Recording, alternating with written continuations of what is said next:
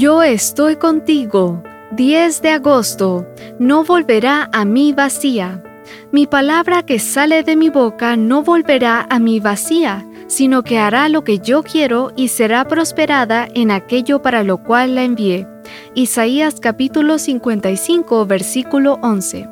Una de las citas bíblicas más conocidas dice, porque como desciende de los cielos la lluvia y la nieve y no vuelve allá, sino que riega la tierra y la hace germinar y producir, y da semilla al que siembra y pan al que come, así será mi palabra que sale de mi boca.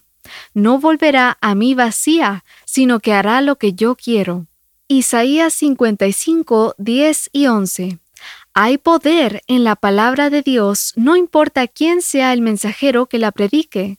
Veamos un buen ejemplo del cumplimiento de esta promesa. Buscando refugio de la tormenta que había paralizado la ciudad, un joven entró desesperado a una iglesia mientras el pastor asistente impartía el mensaje. Sin mucha elocuencia ni preparación, el predicador comenzó a disertar sobre Isaías 45:22. Miren a mí y sean salvos todos los confines de la tierra, porque yo soy Dios y no hay otro.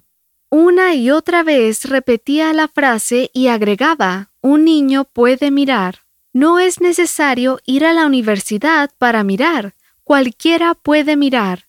En una de esas posó su mirada sobre el joven que huía de la tormenta y le dijo, Joven, pareces miserable. Joven, mira a Jesucristo.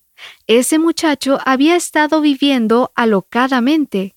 La tormenta no solo azotaba la ciudad, también había abatido su alma callejera.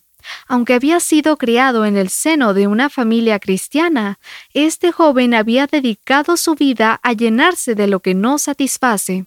Pero esa noche la palabra divina ardió en su corazón y aquel mensaje no quedó en el vacío, sino que llenó su corazón.